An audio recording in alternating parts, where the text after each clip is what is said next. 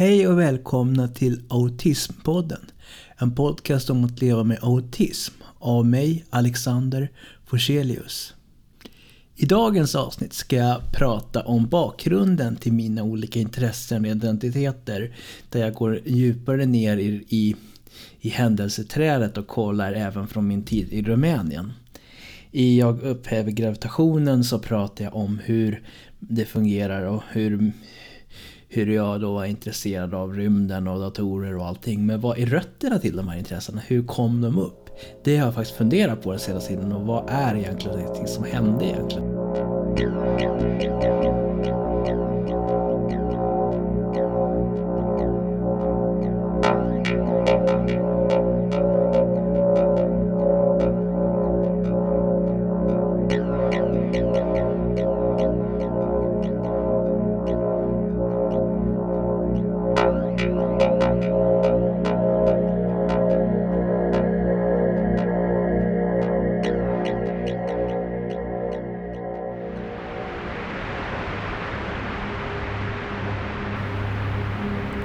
Ett av mina största intressen när jag var liten var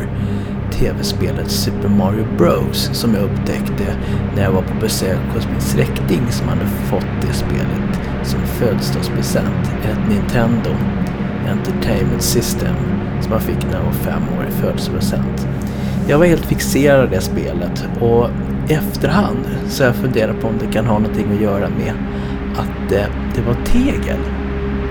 Att spelet där med teglet påminner om min tid på barnhemmet. Fragment från minnet när jag var liten och bodde på barnhemmet. De så kallade negativa identiteterna av att jag bodde i smutsen, barnhemmet. Hur det kan ha påverkat idag, både sexuellt, fysiskt och psykiskt. Det är det jag tar upp i min bok. Och då tänker jag så här, att de olika intrycken när man var barn, att det präglar framtiden och den livsåskådning man har. Och hur funkar det då egentligen? Vad är det som händer egentligen när man byter familj på det här sättet? Att bli adopterad på det här sättet? Man har inte valt det själv. Samtidigt så var det en ohållbar situation att bo på ett sådant barnhem där man inte hade några föräldrar eller stöd. Det som är intressant är då den så kallade negativa identiteter, som jag har skrivit en bok om också. Att vi pratar om hur, alltså, när man inte haft en positiv tillvaro, hur intressen kan skapas av de förhållanden man var i när man var barn. Som att det sen bildade dörrar därför att det var som att gå över till en annan värld. Eller att det var mycket så här just videofilmer och så här spel och fly i en annan värld liksom. Och då tänkte jag just på Super Mario, var ju som att det påminner om barnet på något sätt, och de här teglerna, på något sätt tegelstenarna som man hoppade in i och allt vad det nu var på Super Mario. Att det hade någon form av, att det här med rören och Super Mario Bros, att det skulle ha någon påminnelse om de situationer jag varit i barnhemmet. Jag minns inte bindligt hur det var, men på något sätt att när jag var liten, att just det här med de här rörgrejerna, att det kan vara någon slags påminnelse om när jag var på de här smutsiga toaletterna och så när jag var liten. De så kallade negativa identiteterna. Och att det har också en, eftersom jag också har minnen av att jag var intresserad av fängelser och någon sätt, jag undrar varför folk sitter i fängelse, vad det beror på och sådär när jag var liten. Också att det kan vara någon slags form av association till det här, det som var på just där. För att också det här med ventilationssystem och sånt tyckte jag också var intressant, att det påminner om barnhemmet, liksom det här instängda liksom på något sätt. Så på något sätt så ser jag liksom nu i efterhand att det som kanske var de första intressena på något sätt kan ha varit relaterat till de minnen jag hade från barnhemmet i Rumänien. Och att det liksom finns, att säga, att de här resorna jag gjort när jag var liten liksom med olika världar, att det kan liksom vara någon slags form av just de här minnena, en form av, så att säga, en flashbacks och grejer då. Men att sen då under de här åren då, att de olika intressena i så fall utvecklas av olika slag, därför att det finns liksom en grundläggande minnen och sånt som styr när man är liten, alltså, ja.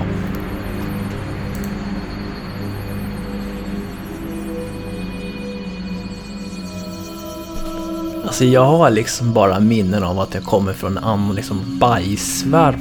Liksom allt var så mörkt liksom på något sätt. det här liksom, just det här med att jag var liten och liksom aldrig hade, jag säga, varit med föräldrar som tog hand om en. Det är liksom som att man inte riktigt hade någon identitet på det sättet liksom, och att man inte heller ville ha det, att man liksom på något sätt kom som barn liksom ur en, så att säga, situation där man liksom aldrig hade valt på något sätt. Och då blir det liksom att en negativ identitet liksom, så att man hade nästan så här dödsången, man liksom inte ville leva när man så liten liksom, man ville bara liksom, nästan man ville slänga i soporna på något sätt. Alltså det var liksom så sjukt, därför att man liksom hade inte riktigt den här liksom, så här, man hade liksom kommit in riktigt liksom här, man ville inte vara barn på något sätt, utan det var bara att man liksom kom från en märklig liksom miljö, en slags fängelse liknande miljö. Och när man liksom, när man var liten och kollade på TV, så var det väldigt mycket så att man kände igen sig väldigt mycket från bilderna, så när man kollade på TV med mamma och pappa här med 90-talet på såna här konstiga fängelser och liksom, så att säga, det var brottslingar som hade begått brott, och då var det mycket drömmar som att påminner liksom om det jag varit med om, mycket här liksom, de här fängelserna som man har sett på TV liksom. För jag såg väldigt mycket på TV när jag var liten, och då liksom kopplades mycket till de här liksom förträngda minnena på TV, att jag liksom såg hur liksom, så att säga, liksom de här järndörrarna och så här, och på något sätt då liksom just att de här tidiga intressena som Super Mario och rymden liksom på något sätt pratade liksom, var liksom just för de här liksom sådär, någon slags förståelse för de här liksom förträngda minnen liksom. Och sen då liksom att man då liksom, så att säga, ja, man hade inte riktigt, så att säga, man hade inte riktigt, så att säga, kommit in i den, så att säga, utvecklats på det sättet som man var när man var så liten, och då blir det liksom att man vet inte liksom att var här liksom, jag visste inte vad som hände. Och sen så blir det då liksom att man på något sätt, identiteten knyts då liksom till såna här liksom proxys liksom, att man så här rymdfilmer och såna grejer då, man liksom aldrig någon verklig identitet, man liksom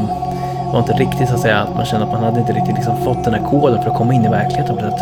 man var inte liksom riktigt, att man inte ville det på något sätt, för man var inte liksom i den här, så man hade inte liksom utvecklats på rätt sätt. Så det blir någon slags krock där liksom. Då tänker de här miljöerna liksom i den här, så att säga, väldigt speciella, så att säga, grejen och liksom just att just det här också med att man, det här att man har ju inte kanske fått det här vård liksom, för att i efterhand har man ju läst om barnen, att de här barnen på 80-talet duschades med iskallt vatten, de låg i lakan full av urin och avföring och såna grejer, och det är klart att det gör ju liksom att de här barnen, de lär sig aldrig vad som är rent. De får ju aldrig någon känsla för vad som är rent, därför att de är ju så pass liksom, så att de är ju så pass ingrodda i det här liksom. De är ju vana på något sätt i att leva i den här misären. Och då blir det enda sättet för dem liksom att hitta en identitet när de är så små, på något sätt, än att de tillhör den misären. Och då blir det svårt liksom att för dem liksom att ställa om sen när de blir adopterade. Och det vi tänker då, det är ju liksom att de här olika, så att säga, delarna i det är ju att alltså, vi ser de här ungdomarna, alltså, man pratar mycket om barnen, att de låg i lakan full av urin och avföring, och att det var liksom, och då pratar just om att det finns liksom en, det är ju att det är ingen synkning liksom med den normala utvecklingen på sätt, därför att man pratar om att barnen ska vara fastbundna, de har liksom utsatt för kanske övergrepp och sånt som man inte vet om, och det här är ju ganska intressant, därför att det finns ingenting dokumenterat kring de här, vad som hände innan jag kom till Sverige och så här. Och det är också en intressant grej, i och med att man pratar just om att det finns bara lösa fragment just om att man, så att säga, har levt i någon märklig liksom parallellt universum där man liksom på något sätt inte har existens, en slags minusvärld liksom. Det blir liksom en minusvärld där man liksom inte, och det är väl det som också liksom grundlagt de olika, så att säga, fundamentala psykologiska liksom programmeringen som man haft hela livet på sätt, att man även idag liksom, som man sedan liksom, så att säga, utvecklar vidare, fast man även om man bytt miljö så utvecklar vidare, man är liksom riktigt tidiga liksom, så att säga, negativa identiteter på sätt när man blir äldre, va? Därför att man har liksom felprogrammerat från början. Det är klart mycket som man lär sig och liksom, också när man kommer till en bättre värld, men just ändå liksom att det finns liksom en, alltså, i och med att man har liksom, i och med att liksom själva grunden byggs upp när man är så liten, så blir det just att det liksom stannar i, det blir liksom en, det blir ju alltid liksom en grund i att liksom är svårt liksom, ja, permanent liksom, det blir alltid en, liksom en, och det som är intressant då, det är just att liksom att man inte har haft, att man liksom levt i en miljö där det varit väldigt, så att säga, dåliga förhållanden, just miserabla förhållanden med mycket smuts, orenlighet och så här. Och då så är det just att man så att säga, kanske inte minns någonting om det, men att det finns liksom så att säga insikt i hela liksom, den minnesprocessen i hjärnan på något sätt. Hjärnans så att säga, minne hela tiden så att säga, har det här, och det gör ju att vi pratar nu om att det har varit forskning kring att ADHD-symptom är vanligare bland barn som har bott barn medan 6 månader, och det är ju ganska så tydligt just för att de är liksom programmerade att de får aldrig kärlek, de behöver få aldrig stöd, de är liksom programmerade att säga, de är fastbundna, de skriker och gråter fast de får ingen hjälp, och då finns ju det hela tiden att de är ju, hjärnan är ju liksom fast fixerade i ett tillstånd där de hela tiden måste så att säga slåss och skrika för att få sin så att säga del och att få snabba belöningar, att de lever i ett överlevnadsläge, de har liksom aldrig fått lära sig att liksom kunna vänta, att de lever i ett konstant överlevnadsläge, och det gör ju att det liksom, hjärnan är van vid liksom att just att hela tiden kämpa för sin överlevnad då, och då handlar det om att de här barnen då, när de inte får mat och så är det ju såklart att då gör ju det också att man så att säga lättare när man är äldre, att man liksom äter för mycket, och man just för att man är så liten, så är just det att liksom, eftersom man inte fått mat så är liksom egentligen gärna på hugget, va, att man måste passa på att äta när det finns liksom, för att man vet inte när man får, därför att liksom hela utvecklas. För det finns ju studier som har visat också att barn som har levt fattiga när de är små också lättare blir feta, för att kroppen har liksom fått en insikt att hela tiden som har på sig överflödsfett och så mycket mat som möjligt, i och med att den hela tiden utsätts för fattigdom och matbrist. Ny forskning har också visat på bakteriernas roll när det gäller den psykiska hälsan, bland annat autism och ADHD. Det har varit motsidig forskning, bland annat så blandade man bajs, fast egentligen var det choklad, men man skulle föreställa bajs då i en mixer för att visa då hur man kunde bota olika sjukdomar med hjälp av att man då skulle ta in avföring genom näsan från en donator då, som hade de rätta bakterierna, vilket kanske var ett dumt sätt att kanske så att säga uppmärksamma även på. Det blev några anmälningar till Granskningsnämnden, men det som är intressant här då, det är ju det här med bakteriefloran då, och det är ju att min kropp då, när man var liksom i den här smutsen, så den var väldigt mycket smuts och sånt, och då är immunförsvaret väldigt aktivt i det här sammanhanget då, som jag tänker min teori är så här, som forskningen säger då, väldigt aktivt immunförsvar på det här, att säga är väldigt, i och med att man utsätts för både läget, både avföring och allt vad det nu är, och liksom så att säga när man var liten då övergiven så här. Och då är det så att när man kommer sen till ett nytt samhälle med andra bakterier och så här där i den här realmeten, så blir också en negativ identitet där också, tror jag, med just immunförsvaret, att det blir överreagerat immunförsvaret. Och då kan det också göra så att de säger då att immunförsvaret då kan angripa sina egna celler då. Att kroppen då, bland annat har vi pratat om att immunförsvaret kan ju orsaka barndiabetes, och sen också att det kan bli så då att de här så att säga, immunförsvaret då går in i hjärnan då, att det då släpper ifrån sig gifter då i immun, på grund av att det saknas då vissa typer av bakterier och en annan bakterieflora då, och då släpper ner de olika radikaler genom tarmväggen då, vad jag läser från forskning, som gör då, som går in i hjärnan och förstör hjärnceller också, vilket kan leda till då, därför att just i det här fallet då, att man då har så att säga väldigt mycket förändringar just i bakteriefloran och så, på grund av adoption och så här, och då också då så blir det så att säga förändringar då på hjärnan och sånt också, som i kombination med de andra grejerna, som gör då att hjärnan då så att säga utvecklas på ett annorlunda sätt då, och det som är intressant då, det är just att den, alltså säga, just det här vi pratade om då, att man då som med autism då har svårt att säga att man inte vill vara med andra människor och inte vill så integreras i det sociala, det är just att man har liksom varit övergiven i så pass länge och har liksom en negativ identitet, och sen kommer det in liksom i samhället där man så att säga ska vara ren, och då blir det ju en sån slags så friktion. Men sen så är det att det som händer också är ju det att det är omställningen också, men sen att de olika så att säga faktorerna då, att man då, så att säga, stänger in sig i drömvärlden, så att man liksom tillflykt liksom från det här. Och sen tror jag också att först nu när man kanske vuxen förstår detta också och kan ta tillbaka också väldigt mycket av de här, så här rötterna, för att allt det, mycket av det som har varit under de här frågorna som har varit mycket under idag med svampkrisen och det här med badande och allting, det har ju rötter längre ner, alltså i djupare historiska rötter, därför att det som är intressant är ju att just till exempel det här med badande är ju liksom också här med att upphäva gravitationen och de grejerna, liksom den känslan av att liksom komma in i den här liksom flowet i ett alternativt universum plötsligt och ansluta till något annat, liksom, därför att man har liksom en förstörd koppling just med det här via det jordiska plötsligt i med den här, det som har hänt. Och då, när man var liten, och då så var det så vitalt för att liksom få den här positiva energin då. Och sen då när de bröts på grund av så att säga svampfunktion, som också berodde på att man hade svårt att ta hand om sig själv på grund av funktionssättningen då, så var det flera faktorer som så att säga skapade en krasch då mentalt. Och då kan man se då liksom att det som är intressant nu är att man var tvungen då helt enkelt att tänka om, hur ska man komma åt de här liksom grundläggande energierna, och då var då man liksom kunde börja jobba just med det här med meditation, det som blev aquafullness under många år då, som man också pratar om i boken här då. Och det här är intressant då, för att just de här så att säga grundläggande bedrifterna då är just att med svävalt som också då var en del av i det här efter det här, att man liksom inte alltid man var liten liksom, man börjar förstå sånt på sätt, för att man liksom på något sätt,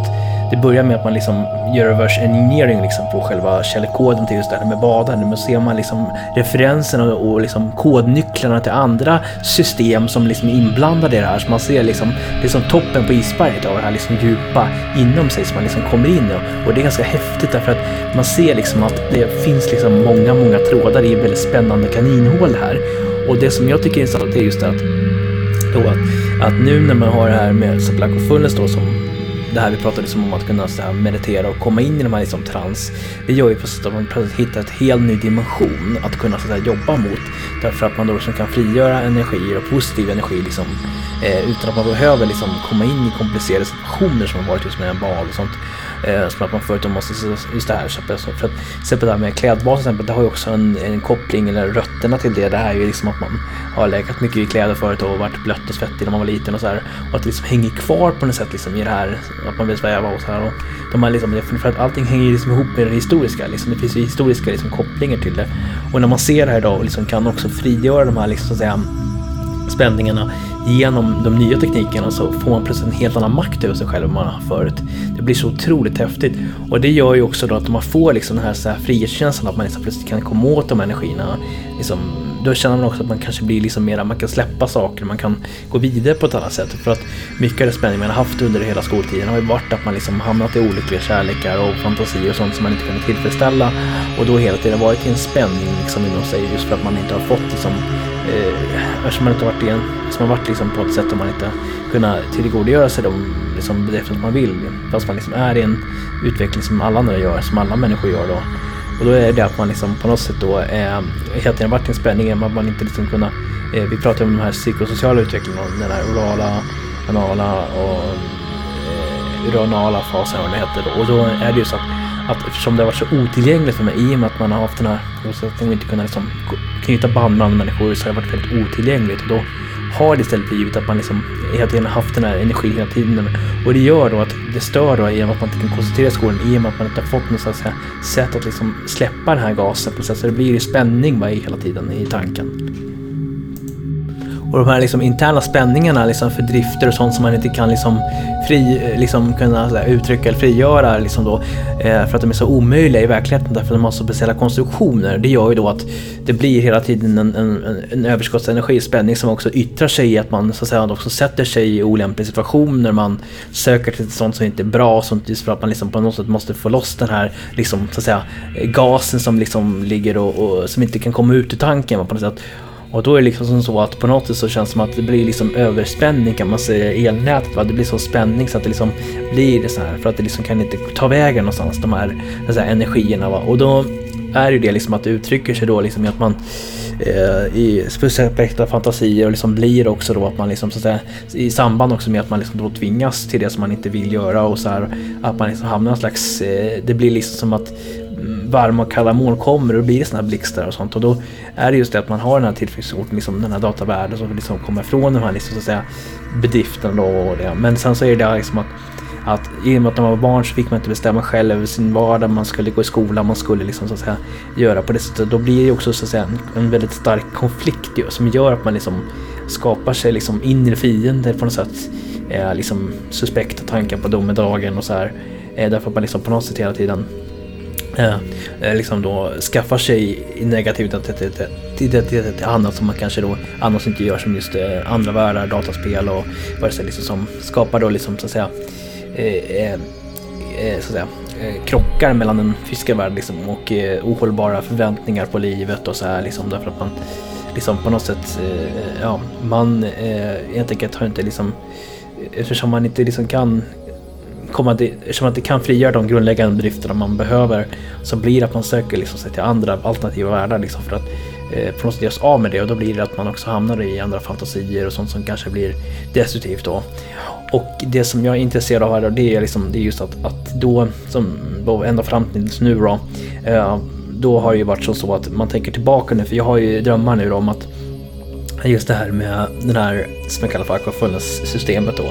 att när man då liksom så att säga, om man tänker tillbaka, tänk om det hade varit uppfunnet då liksom, alltså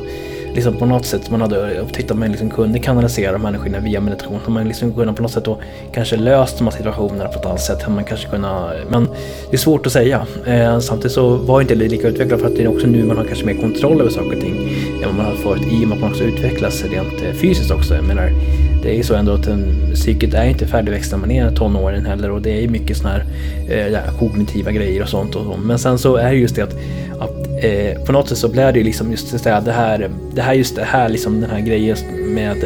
badhuset där och svampen, det blev ju en slags lucka som har öppnats, och då man liksom föll in i det här kaninhålet, och då kom in i det här spännande liksom tankarna på vad är egentligen som liksom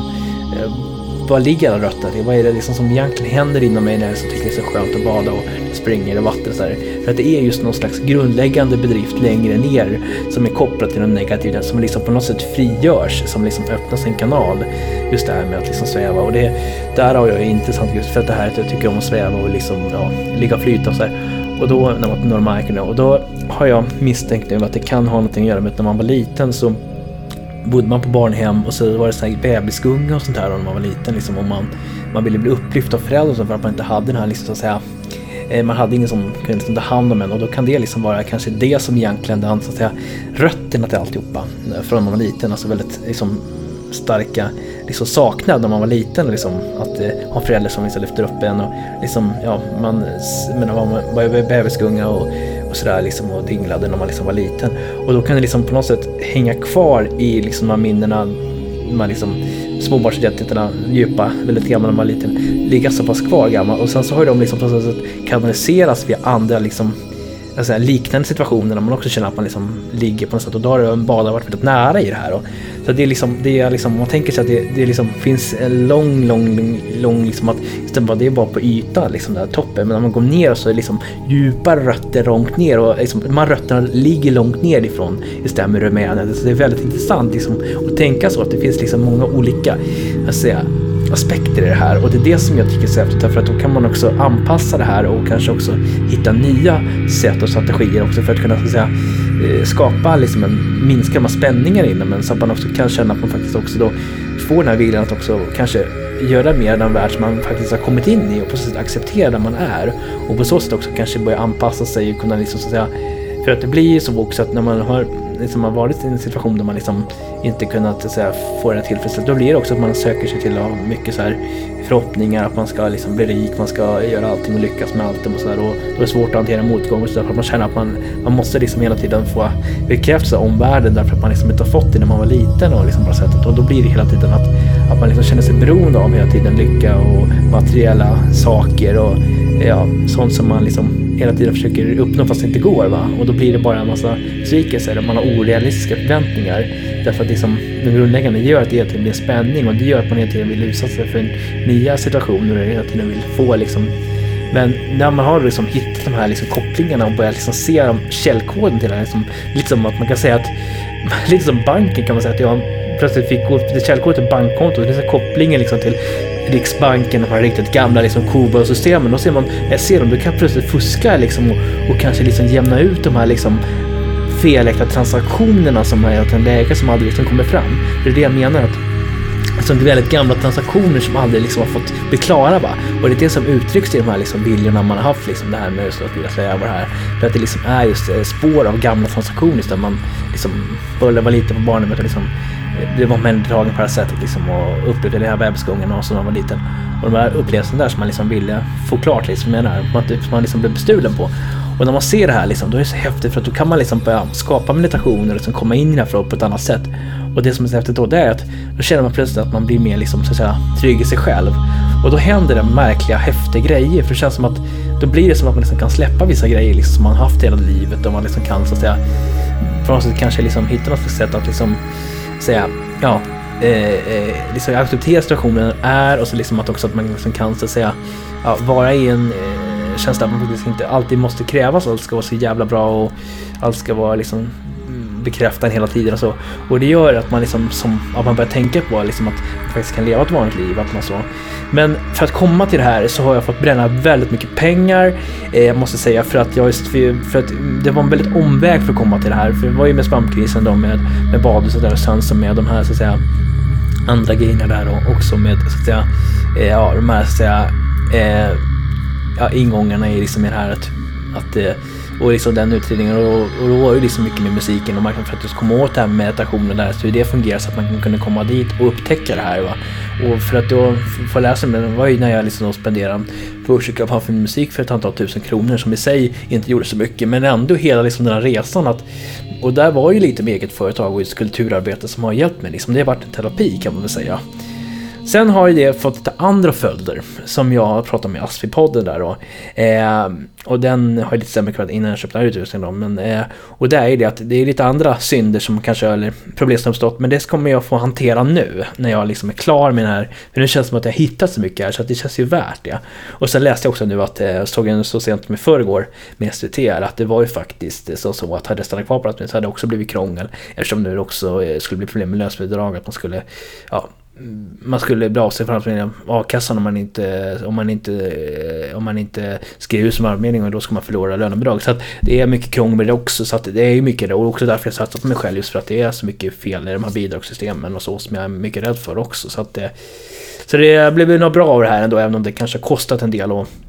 så, men nu känns det som att för det viktigaste är nu att man hittat nya strategier och liksom många initiativ som gör det så att man kan utforma det på ett bättre sätt så att det inte blir liksom att man försätter situationer som blir jobbiga på det sättet och liksom bränner ut så att man kan och då kan man också ha mer realistiska förväntningar på saker och ting och göra bättre val och så att man också känner att man också faktiskt kan ha en chans och kanske då få en intäkt och på så sätt kunna känna tillbaka det man har förlorat. Så jag känner mig väldigt trygg här på något sätt.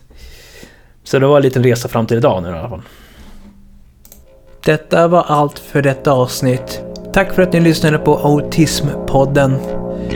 På återseende.